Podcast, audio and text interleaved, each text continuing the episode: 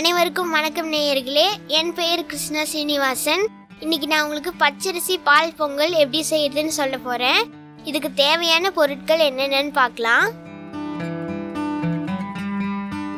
பச்சரிசி ஒரு கப் பாசிப்பருப்பு மூன்று மேசைக்கரண்டி தேங்காய் இரண்டு மேசைக்கரண்டி முந்திரி சிறிது நெய்யில் வறுத்தது பால் இரண்டு கப் தண்ணீர் இரண்டு கப் உப்பு தேவையான அளவு. இதை இப்போ எப்படி செய்யறதுன்னு நம்ம பார்க்கலாம்.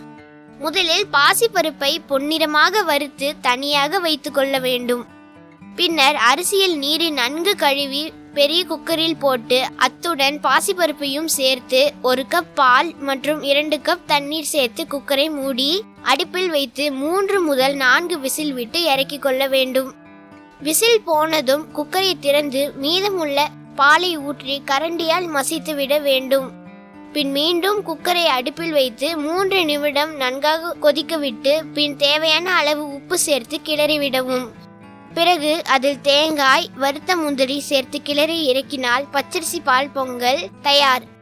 இந்த பொங்கலை புளிக்குழம்புடன் சாப்பிட்டால் அற்புதமாக இருக்கும். நன்றி.